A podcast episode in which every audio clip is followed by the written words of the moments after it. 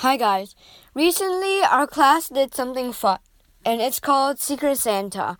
You might have heard of it before and we have done it before, but I'm just to like say it again.